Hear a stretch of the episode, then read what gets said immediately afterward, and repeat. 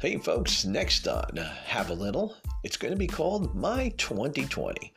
Some of the uh, results of what's been going on in the world uh, for me and a positive outlook, and also I'm going to review the songs that I recorded for my 20th anniversary here in Tennessee, the album and uh, I'm going to tell you the the stories behind them. It's kind of like a storyteller's episode as we move forward. I've got some more interviews going on in the next couple of weeks, so stay tuned for the next episode, My 2020.